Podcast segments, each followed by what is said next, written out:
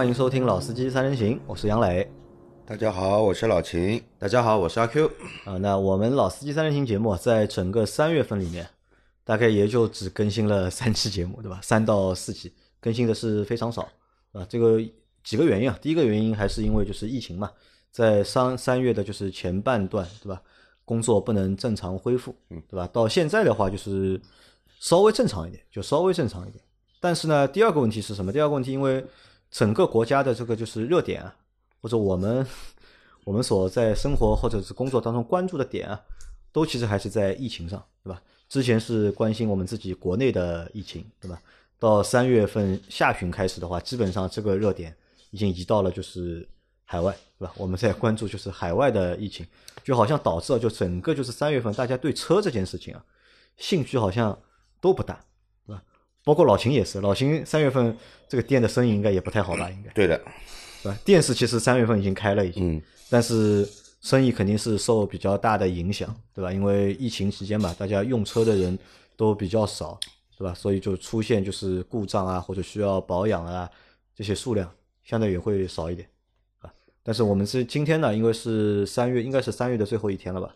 就三月是有三十一号吗？有的呀，有三十一号，对吧？啊，那我们节目就是应该会在三十号更新，但是录呢，我们是在二十九号录的。那我觉得就是我们还要来做一期什么呢？关于就是三月份回顾的节目，对吧？虽然说三月份过得是非常快的，你看两月份、三月份，对吧？这两个月基本上我觉得是我们是闲在家里，对吧？眼睛一眨就过去了，对吧？好像我们什么事情都没有做。但是呢，这两个月已经要结束了，已经。呃，那阿 Q，我们来问一下阿 Q 啊，就是三月份里面就是有哪些就是新车上市？因为是我我在想啊，就在这个疫情期间啊，对吧？在那么一个尴尬或者是特殊的期间，对吧？有没有新车上市？新车上市，综合来看啊，然后我们的那个中国品牌比较多一些，中国品牌比较多啊。然后先说说一共有这几个品牌的新车有上市了，但是其中的话呢，有八款车。一共有九款车，八款车的话呢是上市了，能买到了，有价格了。还有一款的话呢，目前只是一个发布，但它还没有正式开始做一个销售。领克零五对吧？是应该。呃哦，那就是有两款，一个是领克零五，一个是雪佛兰开拓者，目前只是上市，但它没有发布价格。那么我先从排名第一的来说，这个顺序没有分前后，就是看先看到哪个我抄哪个的。第一个的话呢是林肯领冒险家，冒险家，林肯的冒险家，这个车好像是在过年前就发布了，但现在是三月份已经上市了，已经。对，这个是正式开始卖了。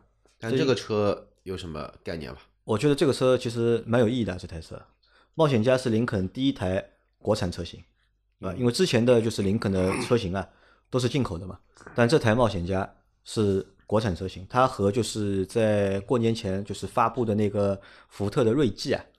其实是一个同平台的一个产品，对的，一点没错啊。两个车其实也就是一个姊妹车，只不过就是福特的那锐际好像是全系全系是四驱的嘛，而林肯它林肯的那个冒险家它是分那个两驱和四驱的啊，包括就是入门的价格，林肯会更贵一点，对？毕竟一个高端品牌嘛。我记得林肯的冒险者入门价好像是二十四万，就两点零 T 两驱的二十四万，而福特的锐际是十八万多吧，好像是对，十八万多，顶配的也就二十一万多。因为这两个车我看了一下，就是说实话，虽然说是两个同平台的产品啊，但林肯这台车，不管是外观对吧，还是内饰，长得要比锐际啊要好看很多。但是不是有一个段，有一个叫段子也好，叫槽点也好，就是之前的话呢，福特跟长安合作之后。就来了这么一句话：“百年福特毁于长安。”现在这个百年林肯是不是会毁于长安？这个就不知道。反正按照目前长安的组装工艺跟它的造车理念，反正这个车的工艺这一块基本上不用去抱太大的希望。但也有可能会不一样，毕竟人家对吧？百年豪华品牌，说不定会有些改善。老秦是怎么看待林肯这个品牌的？林肯这个品牌啊，林肯这个品牌嘛，首先，嗯，在以前来说，它肯定是一个豪华品牌。跟凯迪拉克差不多的呀，对吧？对，都是美国的豪华品牌，一个属于通用，一个属于福特，对吧？那么之前呢，你看林肯，就是我年轻的时候啊，看到马路上林肯啊，都是那种又长又宽的加长版的，对，很豪华的，对吧？但是现在的林肯呢，也颠覆了我对林肯的这个品牌的认知了，啊，至至少从气场上来说，没有以前的那种老的林肯这么有气场。那我觉得可能就这个和就是大家对凯迪拉克，特别是老秦这一代人，就对凯迪拉克和对林肯的感觉其实都是一样的，对吧？在你们年纪轻的时候，你们看到的林肯或者你们看到的凯迪拉克，对吧？都是不折不扣的，就是豪华品牌，对的，或者是豪华车，应该是跟奔驰的 S 级是一个级别，一个级别的，对吧？但到现在来看的话，好像就是不管是林肯也好，还是凯迪拉克也好，好像就是和当年的那些豪华的感觉，好像就不太一样了，我觉得。不是与当年的豪华感觉不一样，是当年的那种豪华感觉在现在的车子上找不到了，找不到了啊！就是灵不灵已经不知道了，反正肯定是啃不起来了，对吧？灵不灵不知道的。那我觉得你这个阿 Q 这个话说的有点毒啊，但我我的想法和你稍微有点不一样。那我倒是认为呢，就是你看凯迪拉克其实在中国国产之后，对吧？它其实是成功的，对吧？嗯，这个品牌就是也是一个非常老的品牌，对。但是在中国就是国产之后，对吧？你看。已经车型已经更替了那么多了，已经对吧？每年也有一些固定的销量，对吧？这个销量虽然说不大，但是对于就是一个那么老的一个豪华品牌来说，对吧？我觉得不错了，已经，对吧？而很可能呢，林肯啊，在国产之后啊，有可能它的情况会和就是凯迪拉克是一样的，因为凯迪拉克能之所以能够在中国卖到这些量，我觉得就主要还归功于它国产嘛，因为国产之后售价变低嘛，而且一些车型也就是针对就中国市场。来开发，对吧？这个是有好处的。那林肯的话，可能就是晚了一点，对吧？因为林肯其实喊国产也喊了好多年了，已经。嗯。你看，才到了就是二零一九年，对吧？才真正落实了就是国产，而且也只国产了它的第一台就是紧凑型 SUV。因为这台车说实话呢，就是也不怎么豪华的，对吧？品牌是一个豪华品牌，对吧？但是它这个车型其实不能算一个就是豪华车型，对吧？林肯可能还它的那些大车，对吧？它的那个什么飞行家。啊。对吧？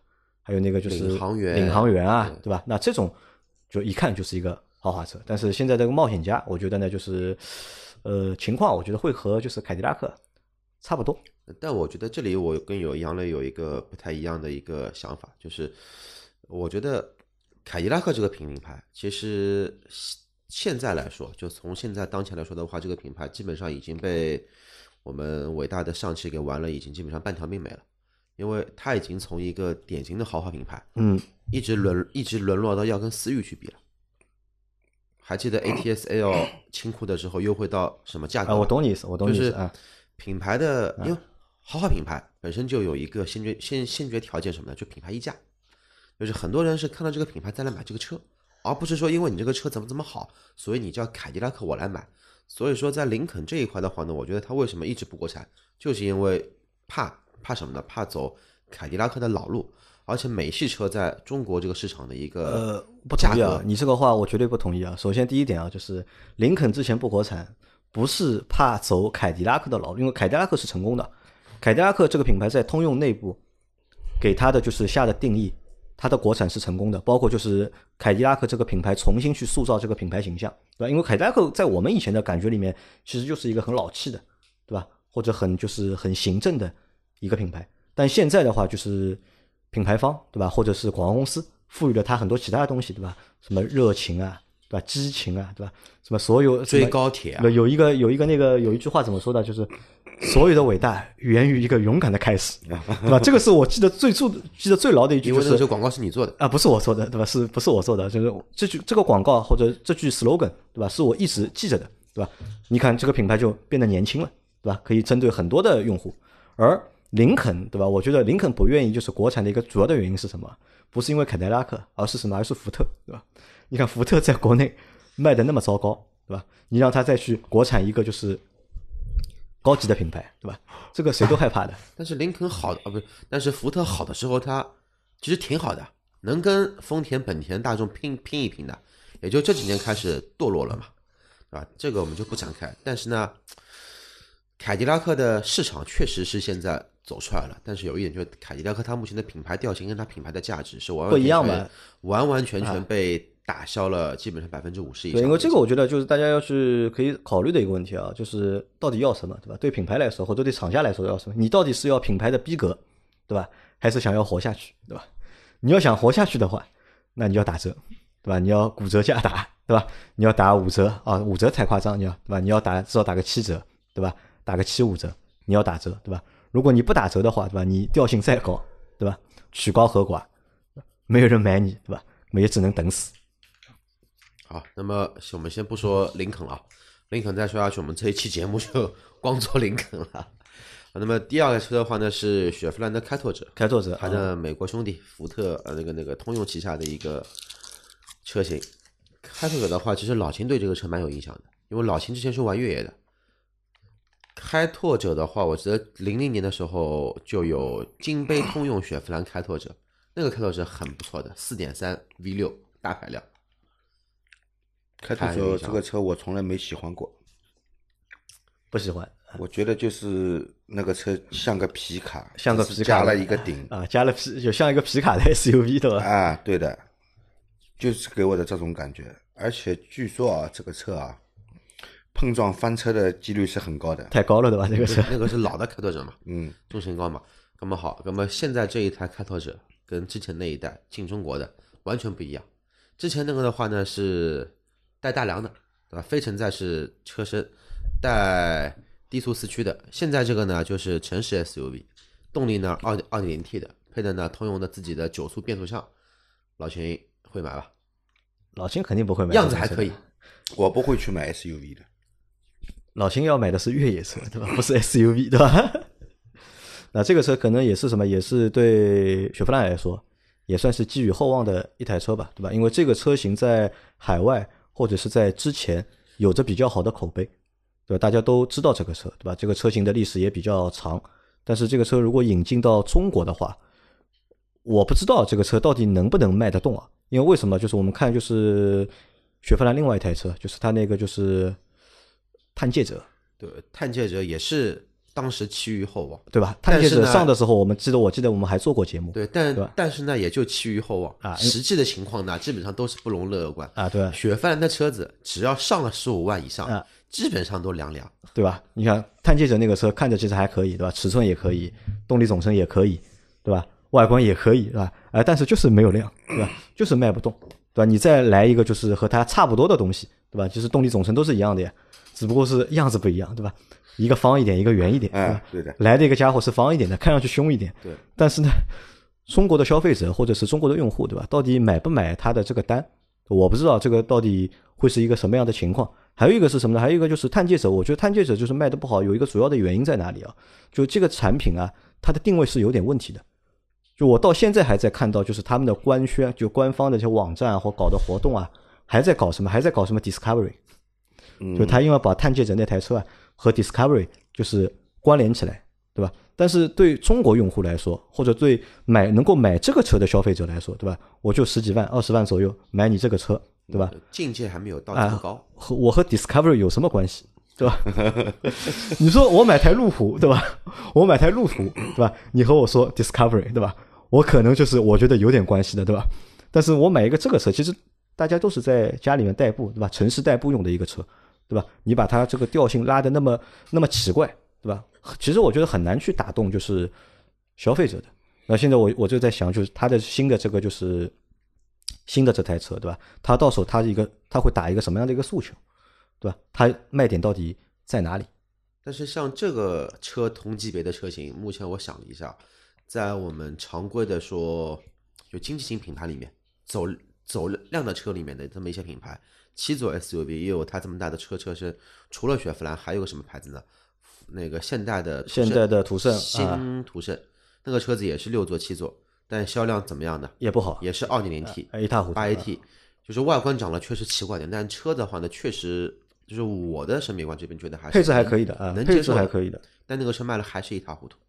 但是换句话说呢，同样一个上汽的平台，然后有四十万的叉 T 六，叉 T 六啊，有那个三十万的那个别克叫昂科旗啊，还有这个卖多少钱我也不知道。反正估计也就二十万出点头二十万，不止大概二十五二十五六万吧。那二十五六万的话，那基本上就是又凉凉了，就是未上先凉。啊，这啊，你说你说是新的这台这个这个车对吧？如果开拓者真的上到什么二十四五万、二十五六万，这个车我觉得就放冰箱里吧。啊，因为我觉得就不要卖了，卖不动的。就这个就是冷菜了，就不是热菜了。因为即使你看在中国市场，虽然说中国用户喜欢 SUV，对吧？中国用户的确喜欢 SUV，但是大的 SUV 啊，有多少人喜欢？好像不多的，我觉得，对吧？大家可能只是需要一个，就是对普通用户来说，我只需要一个就是紧凑型的 SUV，其实就可以了，对吧？你是你上到这种就是中型的 SUV 的话，就如果要买中型 SUV 的话，可能大家会选什么呢？会选豪华品牌。嗯，对吧？我会去买宝马，对吧？或者会去买奥迪，对吧？或者买奔驰，对，就情愿车子不要这么大，因为像这个价位的话，其实 BBA 里面都可以买了，Q 三也可以买了，叉一的话甚至可以买到它的二点零 T 前驱版本，奔驰的话呢，现在 G L B 也可以买，G L B 啊，G L B 也是七座的，对吧？这个七座不七座就不去说，就车小一点嘛，但也是七个座位嘛，对吧？你也是七个座位嘛，对吧？对，但毕竟开出去感觉不一样啊。感觉肯定不一样，对吧？一个是奔驰标，对吧？一个雪佛兰标，对吧？花同样的钱，对吧？你选哪一个，对吧？那 我觉得这个车反正要上就上了，但是我觉得卖不动，对吧？我觉得是卖不动的。那可以把克鲁兹再弄过来，再翻来覆去，再再玩一玩，我觉得还是有点意思的。好，那么下一个合资品牌还有啊？合资品牌。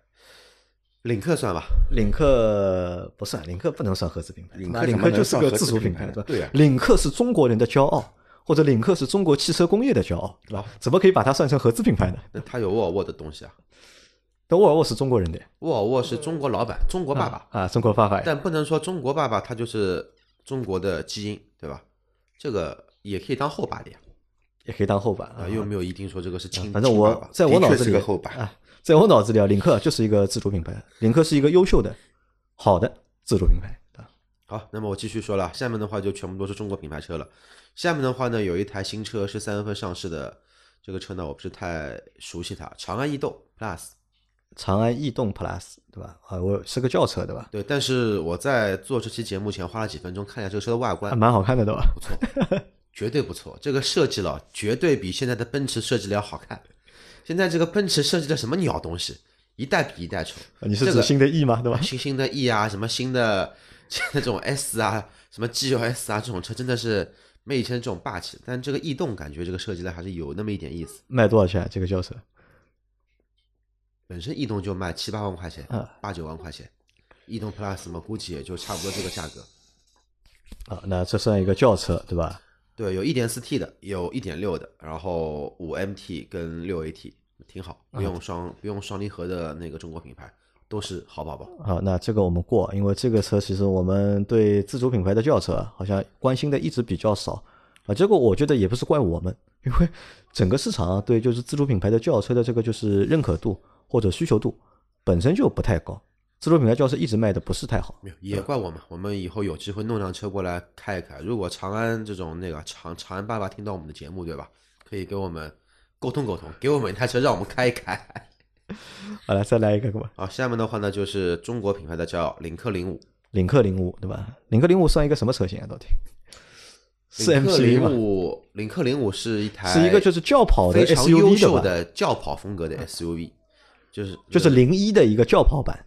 嗯，但是又跟零一不一样，就这个脸长得又没有零一这么的奇形怪状。其实轿跑 SUV，我个人是一直比较喜欢这种车型的，像老款的 GLE 的四五零或者 GLE 的四三的一个 Cooper，宝马的叉六都是我很喜欢的一个车型。但是这种领克零五的话呢，至少看照照片来说，这个比例呢稍微有那么一点点臃肿，就车身不大，但是感觉比较胖，比较宽，对吧？嗯。啊，这个车我觉得可能对领克来说，只是要去丰富它的一个就是产品线而已。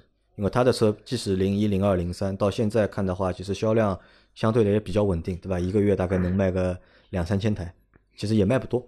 对，其实这个车的话呢，跟吉利另外一个品牌的车型其实相似度更高。什么呢？就是那个最近比较火的一个中国提速最快的 SUV，星越。星越，对吧？对。因为一样的嘛。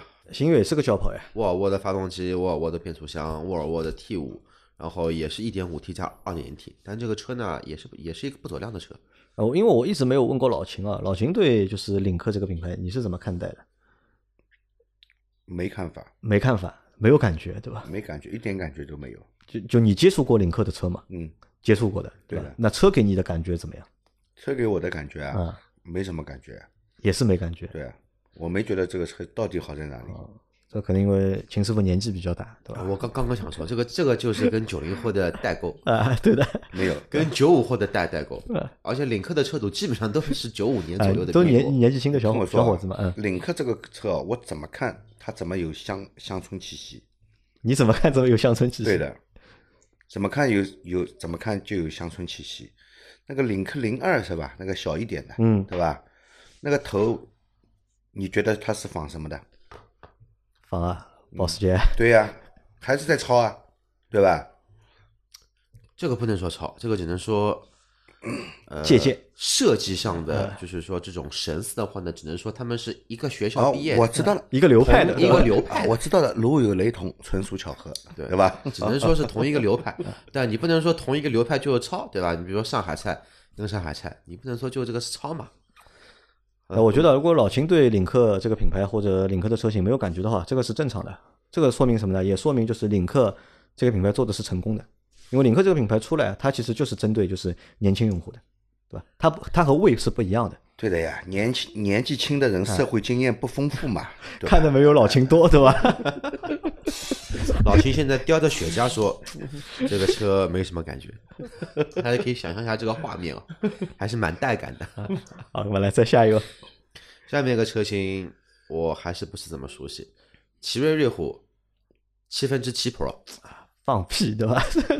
这个是别人充了值给我们的，是吧？我们三月份还做了一场就是奇瑞七和奇瑞七 Pro 的上市的就是直播哦，是七 Pro 的，它是两台车不是七分之七啊，不是七分之七啊，你问了七分之七是什么东西啊？七分之七不就是一吗？哪来七分之七？奇瑞呃，奇瑞路虎七和奇瑞路虎七 Pro 啊，两台车啊。哦，不好意思，不好意思啊，我审题不是很那个。啊，这个也是什么？这台车上市啊，也是让我们在就是三月份啊，让我还赚了点小钱，对吧？我参加了就是喜马拉雅的直播嘛，就是我们在喜马拉雅做了一场就是关于奇瑞七和七 Pro 的就是上市的直播。那这台车其实对我来说，就是因为之前花了蛮长时间去研究嘛，因为要做直播嘛，但是那场直播做的不太成功，对吧？那天不知道为什么是因为社会原因还是什么原因，对吧？在直播的过程当中，我的声音很小，大家听不清楚我说话，对吧？等于我大概就是整场他们说大概一个小时时间吧，就听清我说了十句话，对吧？然后我就把这个钱给赚了的，我也我也不太 我也不太好意思没事，我们一会儿节目录完把它给用掉。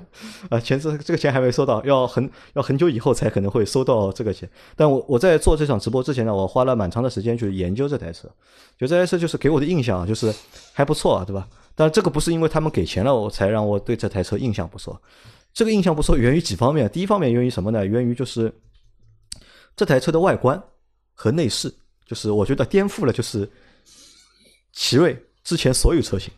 因为奇瑞这个品牌或者奇瑞的车型，在我们的印象里面，什么感觉？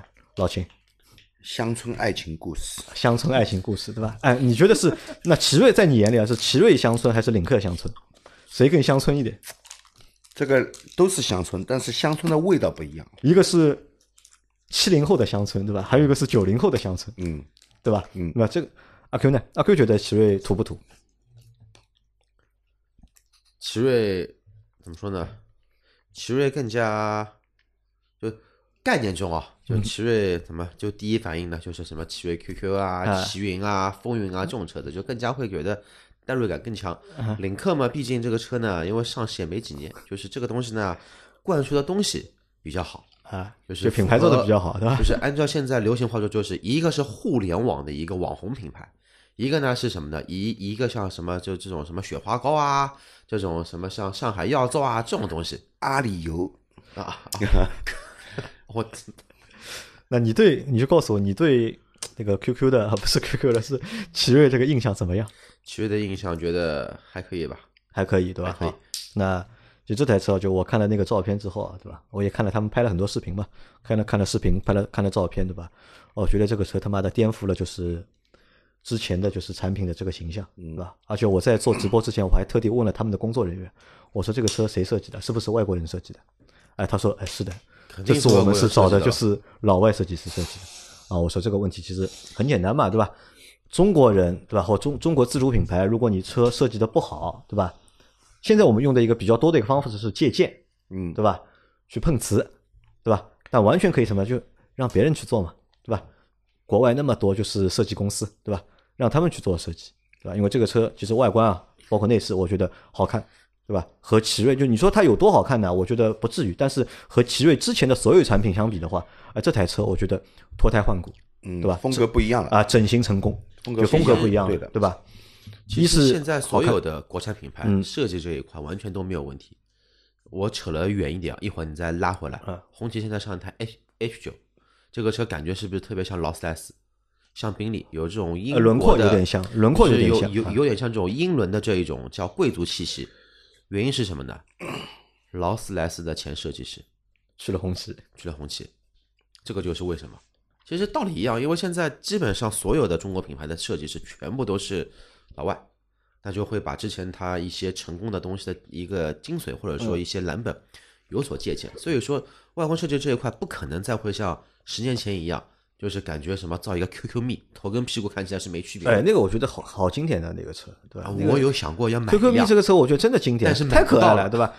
那 QQ 蜜这个车啊，放在全球啊，就放在全世界范围啊，这绝对算算一台就是排得上号的很 Q 的车。而且不是所有的中国品牌的车子都能上得了英国 BBC 的 Top Gear 这个节目。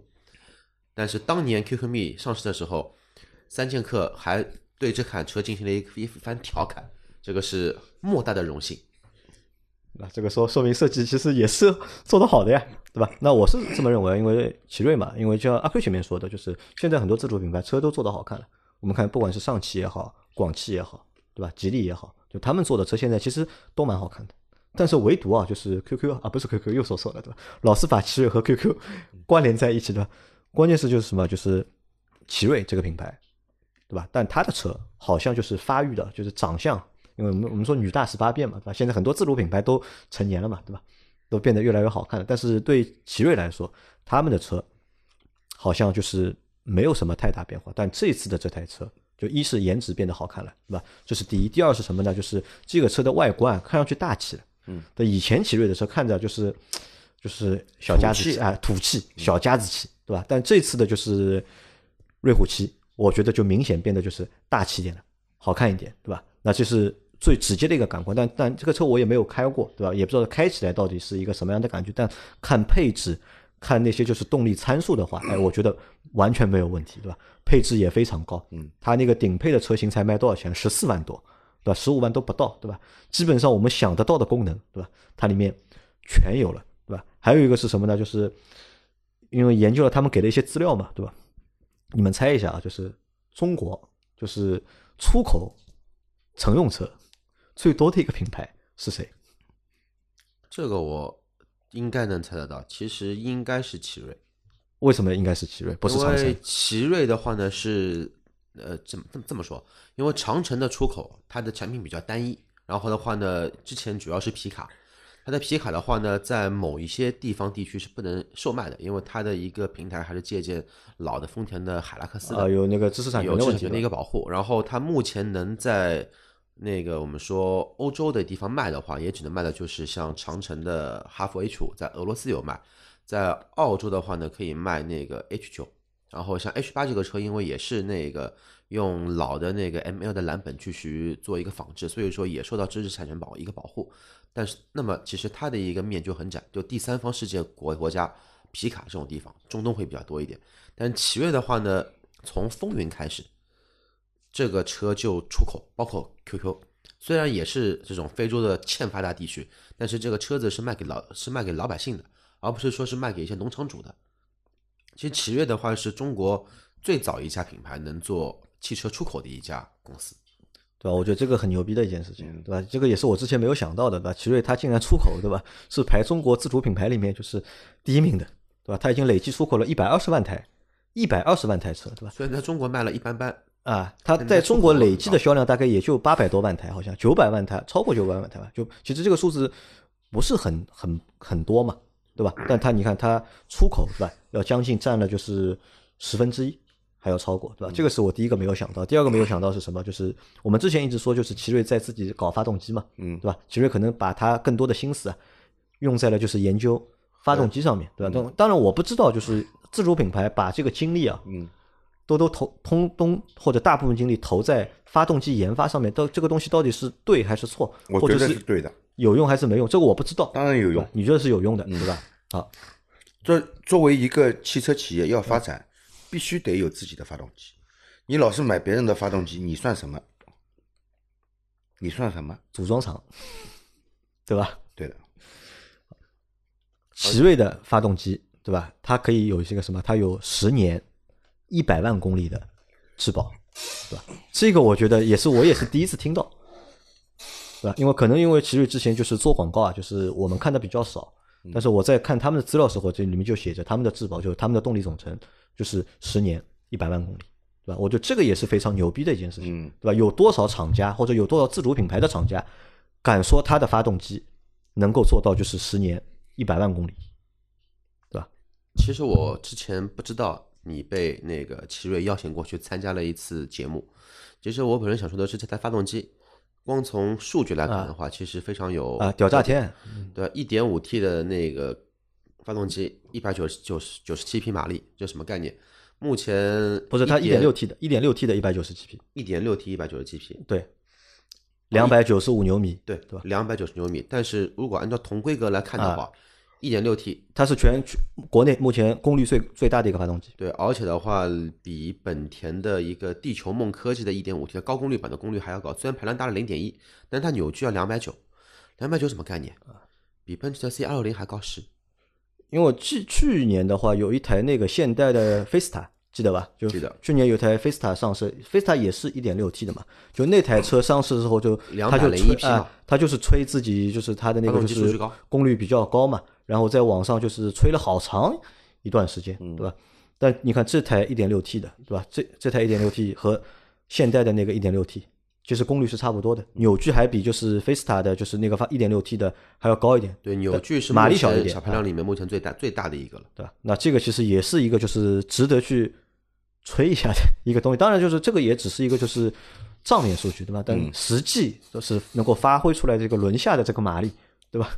汽车到底有多少实测八点三秒，八点八点二八，八点二八，那八点二也蛮快了。蛮快了。啊现在很多一些放在 BBA 里面来说也不慢，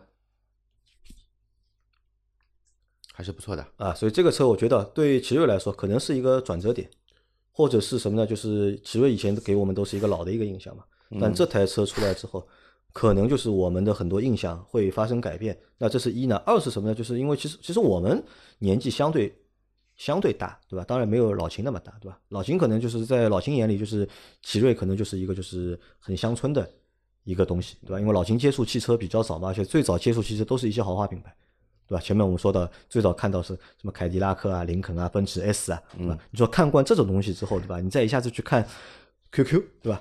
这个的确是没有办法看的。那但我们呢？我和阿奎我们都是八零后嘛，那我们可能 QQ 我倒没觉得不能看，不能看啊。当年 QQ 上市啊的时候，我觉得这个车子也是蛮可爱的。蛮可爱的。我觉得什么不能看，知道吧？就是奇瑞的那个奇瑞风云，风云不能看，哎，奇瑞奇瑞风云实在看不了。看不了。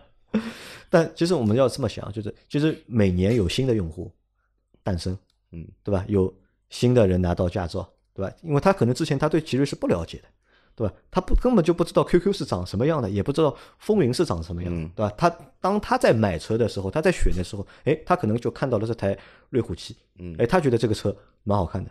啊，看到之后，可能他的印象里面，哎，奇瑞就是一个这样的一个品牌的一个感觉，或者是这样的一个调性，对吧？那我觉得这台车对奇瑞来说，我觉得啊就是是一个就是 蛮关键的一步改变了它的品牌形象。啊，对的，对新用户来说，对吧？对老用户来说是改变，对新用户来说是给到新用户一个就新的一个品牌的感觉，嗯这个对它的品牌的成长，对它后面的就是个销量，我觉得都会有比较大的一个帮助。对吧？那因为我们到后面有机会的话，因为我和他们约了嘛，就有机会的话，就是我们也会去借他们的就是试驾车，嗯，借了之后，就是我们可能回来会还会给他们专门做一集，就是关于试驾的，就是测评的内容，好吧？那这个奇瑞七就过了就好吧？好，那后么下面一个车型，这个车型更加冷门，我已经在看照片了。奔腾汽车啊 T 七七 Pro，啊，奔腾 T 七七 Pro 啊，这个车我也看了，因为这个车的上市发布会是在奇瑞七的前几天，是三刀做的，因为他在做这个就发布会的时候，哦，不是三刀做，是我另外一个朋友做的。三刀做的是那个捷达的 VS 七，那这个车其实也蛮有意思的，长得也蛮好看。但奔腾呢，因为一汽的嘛，奔腾是一汽旗下的就是一个自主品牌，对其实也是一个就是不温不火，对吧？其实这个品牌之前我记得应该我们在一七年的时候我们有去聊过这个品牌，当时的话呢是这么聊的，原话我大概还记得，然后也是在怼一汽嘛，什么这么多年花了这么多亿去弄了一台红旗的 H 五出来，不伦不类。还有什么呢？还有换了壳子的马自达六，就是奔腾那个时候叫奔腾汽车嘛，就然后还有反正什么老皇冠又挂了一个红旗的标，反正这当年是在说这个事情。但是目前我刚刚翻了几下那个手机里的一个照照片，这个壳子呢，我觉得还是蛮好看的，对吧？呃，没有没有没有，你不觉你不觉得好看？我倒觉得这个车有一点像老秦说的那一种土，土啊就是那个 雷车的头，啊，雷车的头，就土，侧面呢有点像极光，对吧？这个屁股呢，屁股像什么呢？讲不清楚，又像沃尔沃，又像呃，屁股不像沃尔沃，也不像什么，屁股像什么，你知道吧？屁股像陆风 X 七，嗯，对，对的，嗯，有点像的。跟极光的这个神也不一样，型也不一样，嗯跟陆风那个会比较像点。刚刚当然这个是开玩笑，就这个车的话，我感觉这个车整体的一个设计的完成度是跟刚刚说的那一台奇瑞瑞虎七 Pro 完全不能比，就不一样，完完全是两个维度看这件事情的一个因为它的，但它的售价相对还是便宜的。我觉得就这种车啊出来之后啊，其实也有也有好处，什么让消费者啊，就是让预算有限的消费者，对吧，能够多一个选择，嗯对吧？这也不是坏事，对吧？因为你看我们在之前就是选择自主品牌 SUV 的时候，无非就几台车，荣威的 X 五，对吧？吉利的博越，嗯然后广汽的 GS 四，嗯对吧？长安的就是那个长安的那个就是 CS 系列，对吧？七五或者是五五，对吧？就其实选择也不是太多，嗯对吧？但现在的话，如果一汽有多一台这个车的话，因为一汽理论上，对吧？它算大厂啊，啊，对，对吧？一汽理论上它是最大的厂，应该是，嗯对吧？那我相信它做的东西啊，对吧？应该品质上不会太差，对吧？应该是能用的，应该，对吧？对一些就是初级用户或者对一些预算有限的用户来说，那他可能会多一个选择，对吧？那么它的这个动力用的是什么？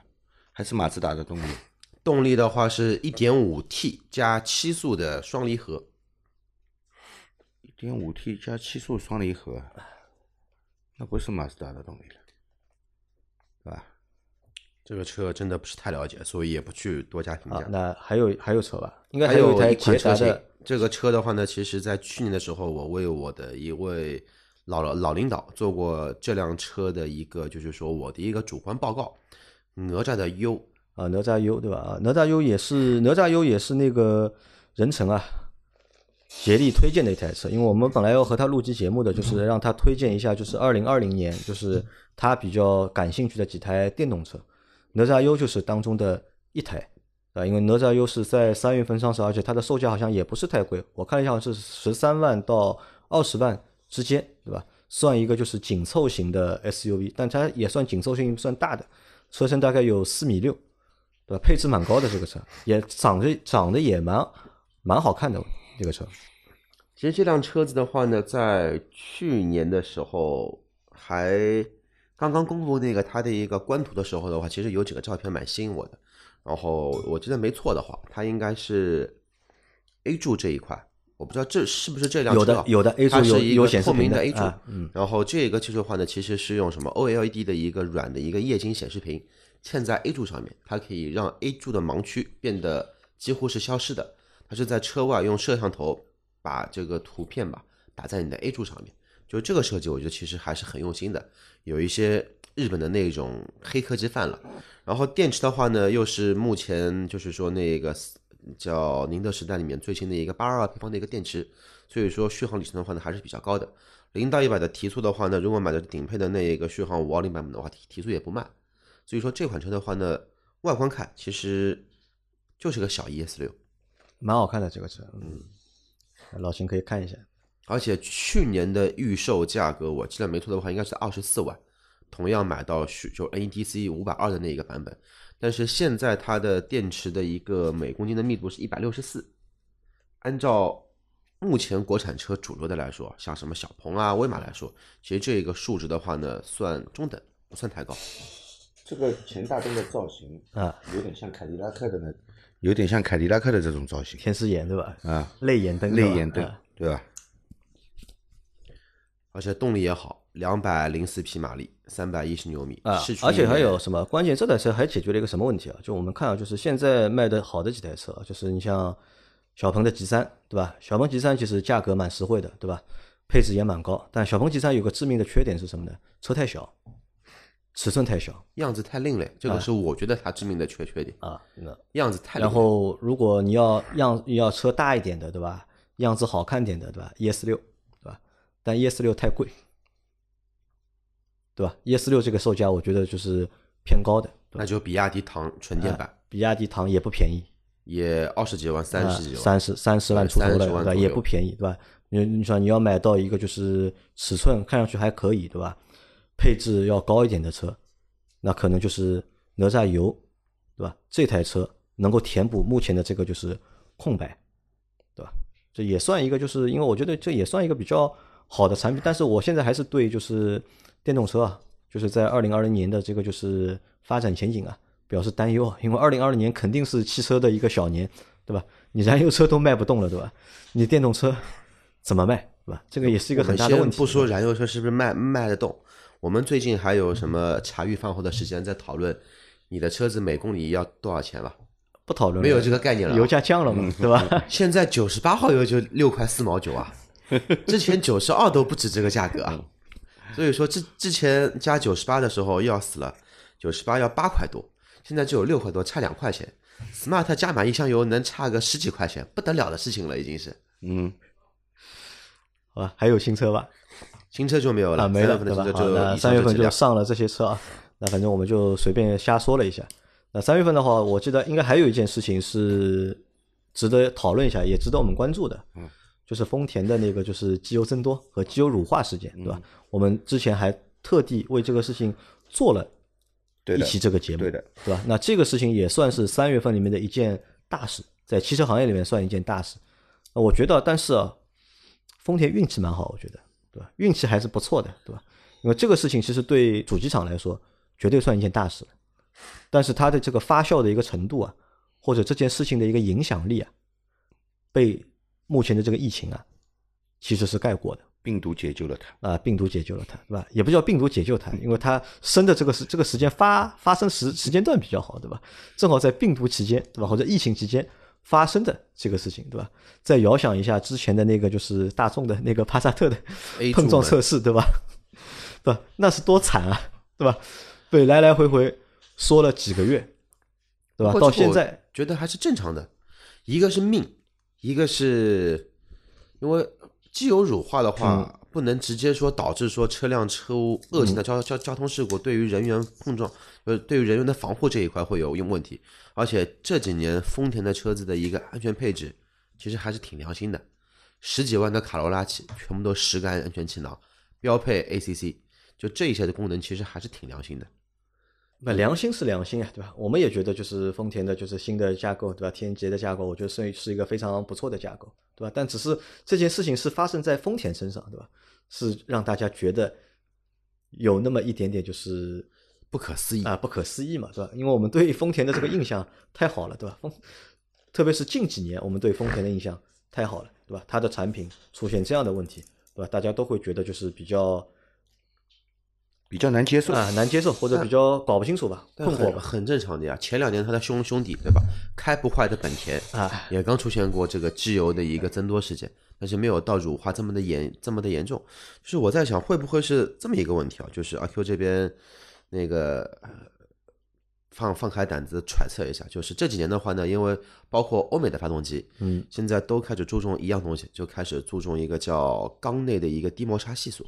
那么可能说对于活塞环的张力这一块的要求就没有像几年前的车子来的这么高，因为活塞环的膨胀系数越大，它的刮油效果会越好。那么相对的，它对于你的一个就是说我们说精度这一块的要求，它可能会有一些放宽。但是如果说你要精度越细，那么机油标号越就是说我们的机油粘度就标号相对来说比较低的话，那对于你的精度的要要要求也比较高，那活塞环的膨胀值那也会比较低一些，会不会有这种情况？因为活塞环有张力的嘛，活塞环肯定有张力啊，它要起到一个密闭的作用的，对吧？它磨损了以后，要靠本身的张力往外张啊，来来保证它的一个良好的一个配合间隙啊，要保证一个气缸压力嘛，对吧？因为这个机油增多啊、机油乳化的原理，其实我们之前已经分已经分析过了。但是为什么说日本车在这一块接二连三出的这么一些问题？那基本上也就是日系品牌它的一个理念所导致的。那么欧美汽车目前来说这几年不管哪个新的发动机，好像没怎么听说过机油乳化、机油增增多，除了前几年 Smart 那个1.0的雷诺发动机机油乳化之外，它不是发动机本体的问题，它是那个废气循环造成的那个水蒸气跑不掉，流到了机油里面去，对吧？但是现在的那个两田，对吧？这个机油增多，那么本田已经就是宣判，完美的解决了换机油纸嘛。嗯不是本田已经最终宣判了，对吧？就是汽油到机油里面去了。那么丰田要看它最终官方怎么来解释，是吧？因为现在我们也没有看到就是特别官方的就是说法，对吧？对的，有一些我们看到了一些就是报道或者说法，但是好像还不够官方啊，都是会非官方的。最近在任何都不够官方，对吧？我们也没有办法给这个事情下一个判断，包括我们也很难去猜测到底是什么原因导致的，是吧？但也要这个，我觉得也要看吧，就看到底后面就是丰田到底怎么解决这个问题。怎么解决啊？反正他的兄弟已经做过榜样了，啊能解决自然更好，不能解决嘛，就跟他兄弟学一下嘛，好了，对不啦？呃如果和他兄弟学这个好事情啊，营收又增加了，啊，对对于四 S 店来说，对吧？这个是福利啊，对，对吧？终身质保，但是你要终身在我这里做保养，对的，对吧？而且帮你免费换个机油尺，帮你还帮你清洗一下所有的，帮你免费换一次机油嘛，然后再帮你刷一个 ECU，那个叫呃热车的时间变长，它现在就要加速你的一个机油的升温嘛，嗯，那所以说把电脑版的一个那个叫程序调一调，冷车的时间，热车的时候时间再长再长那么一点，反正油耗至于于高不高，那不关他的事情，他只要车子没问题就可以了嘛。好啊、这个是这些啊，都是三月里面发生的事情啊。其实，在三月里面，整个三月里面还有一件事情是对我们的所有的听众小伙伴们来说，就是也是非常重要的一件事情，就是其实我们的直播啊，差不多也持续了，就是在三月的话做了做了十多场吧，将近应该有二十场直播在三月里面，对吧？大家每天晚上对吧，八九点就是开始听我们的直播，听到个凌晨一二点，对吧？这也对，可能对我们小伙伴来说，就车的事情已经不关心了，已经，嗯，对吧？因为的确在这个阶段下面，就是车很难提起我们的兴趣，但是生活还是要继续的，对吧？无聊的人还是会无聊，对吧？还是要找东西去打发时间，那就听我们的直播。那我们的直播在上周五，对吧？完成了就是第一季，对吧？第一季我算一下，大概做了四十几集，也蛮厉害的，对吧？从上个星期五到这个星期，我们等于是休息了就是一个星期嘛，但其实期间还有我们的虎爸和我们的就是猫姐，也是在每天也是在陆陆续续在做直播。那也有很多小伙伴在问我，就是，呃，为什么就是直播停啦或者怎么样啊，对吧？那我说嘛，因为比较简单，和大家再解释一下，就是第一季的直播已经完成了，已经结束了，对吧？我们要休息一会儿，对吧？休息到什么时候？休息到四月一号，对吧？我们等到四月一号的时候，对吧？我们会重新去开始我们的直播，对吧？我建议啊，大家就是听到这期节目的小伙伴，可以抽时间听一下我们四月一号的直播。嗯就为什么呢？我在四月一号直播的时候呢，我会先去盘点一下，就是我们在第一季直播里面发生了哪些事情，而且其实发生了蛮多事情的，对吧？有很多就是点或者有很多有意思的事情在第一季里面发生，对吧？我们会去回顾一下，对吧？第一季的事情，对吧？然后再去展望一下，对吧？第二季我们这个直播到底该怎么做，对吧？包括我们在昨天晚上和猫姐的直播的过程当中，对吧？又乱入了一个路人，对吧？又来了一个就是古老师，他前天就来，啊，前天就来了，因为我是昨天第一天遇到他嘛，对吧？又又遇到了一个很有意思的一个小伙伴，对吧？我也和他说了嘛，我说后面我们在做直播的时候，对吧？我邀请你来参加，对吧？你来帮大家讲讲故事，对吧？也是一个比较好好玩有意思的一个小伙伴。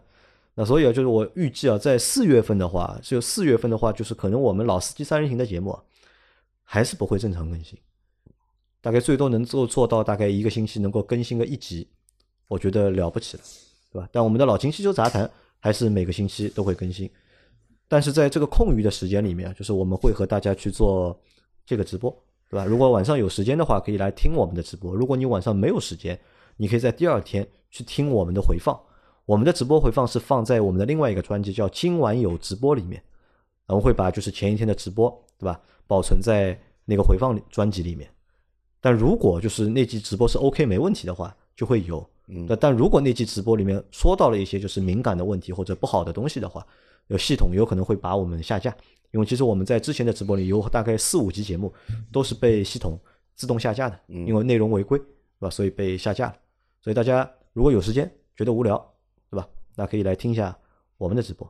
那我也希望什么呢？就是因为我们的节目，就是因为连着就是从一月份，一月份还算正常，对吧？两月、三月，老司机三人行就是基本处于一个就是停更的一个状态，对吧？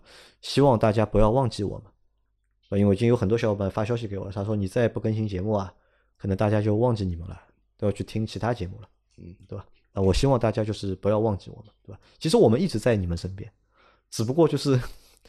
存在的方式换了一种方式啊，只是存在的方式不一定一样，对吧？包括就是你看，就我们老司机三人行有那么多听众，对吧？我也希望我们的这些听众啊，你们如果有时间的话，可以去听一下我们的老秦汽车杂谈啊。其实我们的老秦汽车杂谈也是非常有意思的，非常好玩，对吧？因为如果觉得老司机三人行有意思的话，那老秦汽车杂谈我觉得会更有意思，一样有意思啊，而且会碰到一些稀奇古怪的问题啊，对的，对吧？这个我们要让大家。